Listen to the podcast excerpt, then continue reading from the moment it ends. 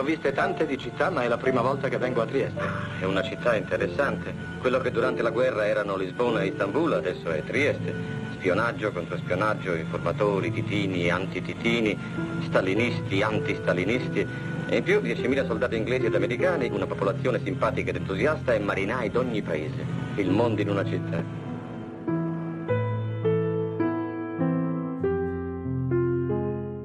Il mondo in una città. Questo film è in italiano, almeno Corriere Adriatico, un giallo di spionaggio realizzato nel 1952 da Henry Hathaway. Il protagonista era Spencer Tracy, una storia, come si sente, ambientata nel dopoguerra, in quello che era il territorio libero di Trieste durante l'amministrazione anglo-americana.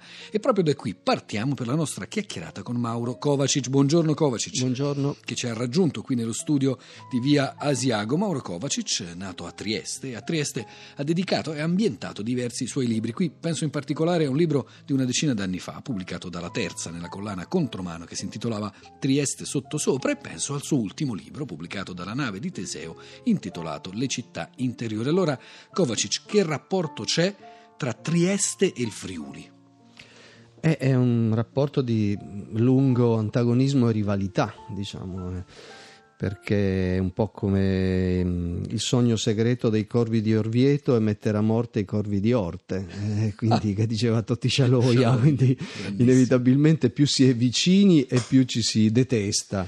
A lungo cordialmente detesta. Cordialmente è stato anche troppo forte attrito fino al famoso alla cortina di ferro all'89, dove comunque gli udinesi e il Friuli era a tutti gli effetti ancora italiano e metteva in discussione l'italianità di Trieste, al contrario. E Trieste a sua volta, forte del suo campanilismo urbano, derideva la condizione rurale, per così dire, degli udinesi e del friulano. Quindi c'è sempre stata una rivalità proprio antropologica. Il friulano è il parsimonioso, l'uomo che lavora, che sta nella produttività industriale, però prima ancora agricola, e invece il triestino ha costruito la sua città senza arare né vendemmiare, no? È una città costruita sui commerci e agli occhi dell'udinese è quindi un perdigiorno. Il triestino è il napoletano del nord. Ma rimane questa idea del mondo in una città, di questo ambiente in cui si incontrano più culture e anche più lingue? Beh, non c'è dubbio. Diciamo che per quanto riguarda Trieste è un dato di fatto che chiunque può riscontrare andandoci tuttora. A questa condizione del quello che è stato definito crogiolo di razze si è aggiunta, secondo me, un'altra dimensione che dal mio punto di vista è più contemporanea e in quanto tale anche più interessante. Quindi, dando per scontato che in effetti se uno scava nel proprio passato di due, massimo tre generazioni, ogni triestino scopre che è stato o croato o ungherese o austriaco o greco. A partire dai Kovacic, appunto. Cognome. I figli del fabbro. Kovacic significa figli del fabbro. A questo però si aggiunge cos'è stata Trieste nel secondo Novecento, ed è stata un luogo di un attrito fortissimo che si può definire tranquillamente odio tra la comunità italiana e la comunità slovena. E questa forma di odio, che era fortissimo per ragioni fondamentalmente politiche, noi eravamo veramente a un passo dalla cortina di ferro, avevamo dietro casa il mondo del sistema comunista, del mondo dell'est e tutto il resto, che portava mille pregiudizi e un profondo antislavismo a Trieste. Questa forma di forte conflitto e di odio è stata trasformata negli ultimi 20 anni in una forma di convivenza, e questa è una trasformazione che ha del miracoloso per molti aspetti, per chi è triestino e se ne accorge. Non è tutta attribuibile alla nostra responsabilità, dovuta a fattori anche esterni, mondiali, geopolitici, no? Caduta al muro di Berlino, tutto quello che sappiamo, però è indubbiamente è diventata secondo me un laboratorio veramente politico, antropologico, estremamente interessante, e che potrebbe essere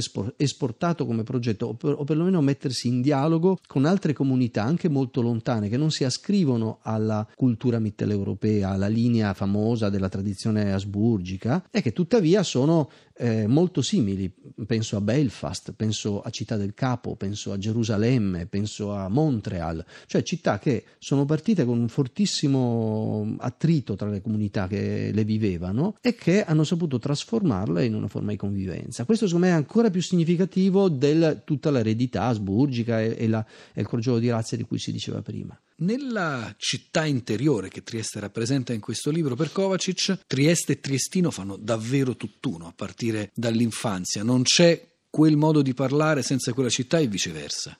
È perché la lingua della città è il triestino. Tutti i triestini di comunità italiana hanno imparato l'italiano sui libri di scuola. Italo Svevo ha imparato l'italiano sui libri di scuola. Questo la dice lunga sul rapporto di appropriazione-espropriazione che uno ha nei confronti della propria lingua, no? Uno usa la propria lingua, io ho trovato casa nell'italiano e tuttavia la impiego come se fosse una lingua straniera. C'è anche una lettera che lei riporta, una lettera di Joyce a Svevo, e lei dice, commenta, scritta in un triestino quasi ineccepibile. Com'era lì la storia, Kovacic? Appunto, questa è una delle prove che abbiamo, oltre al poliglottismo di James Joyce, che era risaputo. Italo Svevo parlava correntemente tedesco perché aveva studiato al Gymnasium, parlava abbastanza bene francese ed era stato allievo d'inglese di Joyce. Joyce ha vissuto per 12 anni a Trieste. Tra l'altro è sempre stato un allievo zoppicante in inglese, benché avesse una sede importante a Londra di questa grande impresa di famiglia delle vernici veneziani. Al contrario, Joyce parlava la lingua della città, appunto, quindi avendo vissuto per 12 anni a Trieste parlava fluentemente il triestino e abbiamo mille prove, nonché questa che è una prova scritta, che i due quando conversavano erano molto amici, si vedevano pressoché quotidianamente, parlavano in triestino. Abbiamo questa lettera che è una lettera che tra l'altro Joyce scrive, non mi ricordo più se da Parigi o da Zurigo, credo da Parigi, ormai sta lavorando nel pieno dell'Ulisse e si fa mandare da Svevo un plico dei materiali che aveva abbandonato nell'ultima casa in cui aveva vissuto a Trieste, e dice: dunque caro signor Smith, se sei qualchedun de sua famiglia che viaggia da ste parti, la me faria un regalo portando sto fagotto che non è pesante neanche per sogno, perché a me capissi se pien de carte che migo scritto pulido con la penna e qualche volta anche col blystiff quando noi era pena. E va avanti così. Tra l'altro ci sono dei giochi di parole anche qui bellissimi. Lui insegna alla Berlitz School e nella lettera la chiama la Berlitz School. Cool nel senso non di fresco in inglese, ma nell'altro senso, diciamo. Ma in questo torniamo al triestino.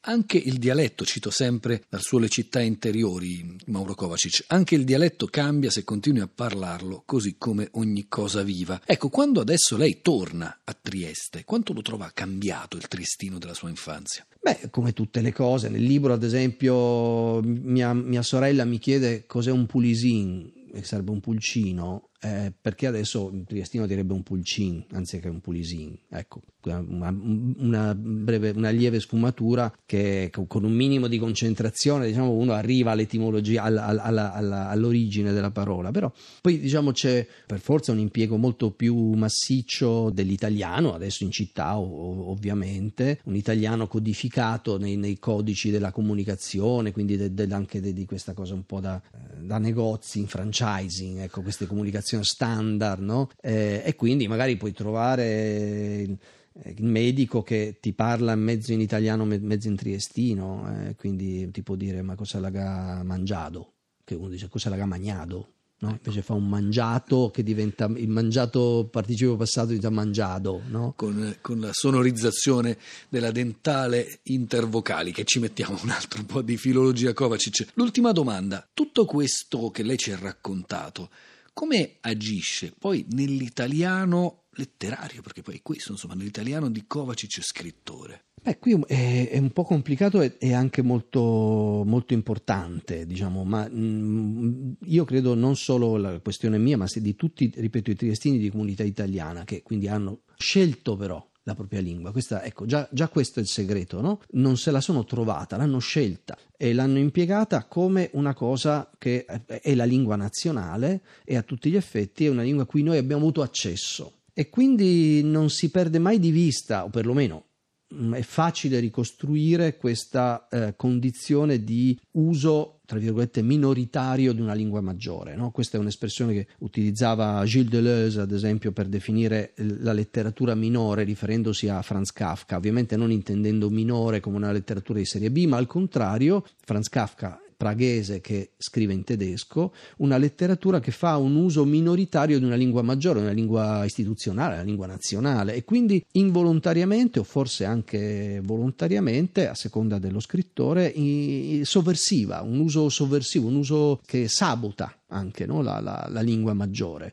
In questo senso è interessante, ed è interessante anche perché nel libro cito John Maxwell Coezia, ad esempio, che è il primo ad accorgersi di questo fenomeno nella coscienza di Zeno. Pensiamo a tutta la grande storia della critica, De Benedetti, Lavagetto, nessuno di questi grandi critici si sono accorti del fatto che Svevo lo dice in più passi nella coscienza di Zeno, che lui lo dice allo psicanalista nella lettera: io le ho raccontato queste cose perché di queste cose possedevo il lessico, ma ce ne sono molte altre che non le ho raccontato perché lo padroneggio meno. Lo dice esplicitamente, e quindi questo elemento di portare in luce da un fondo buio nell'esercizio della scrittura crea un effetto autorivelativo, proprio un'autorivelazione, un conoscersi nel processo stesso dello scriversi, che credo sia un tratto distintivo di chi fa questo tipo di uso, no? minoritario della lingua.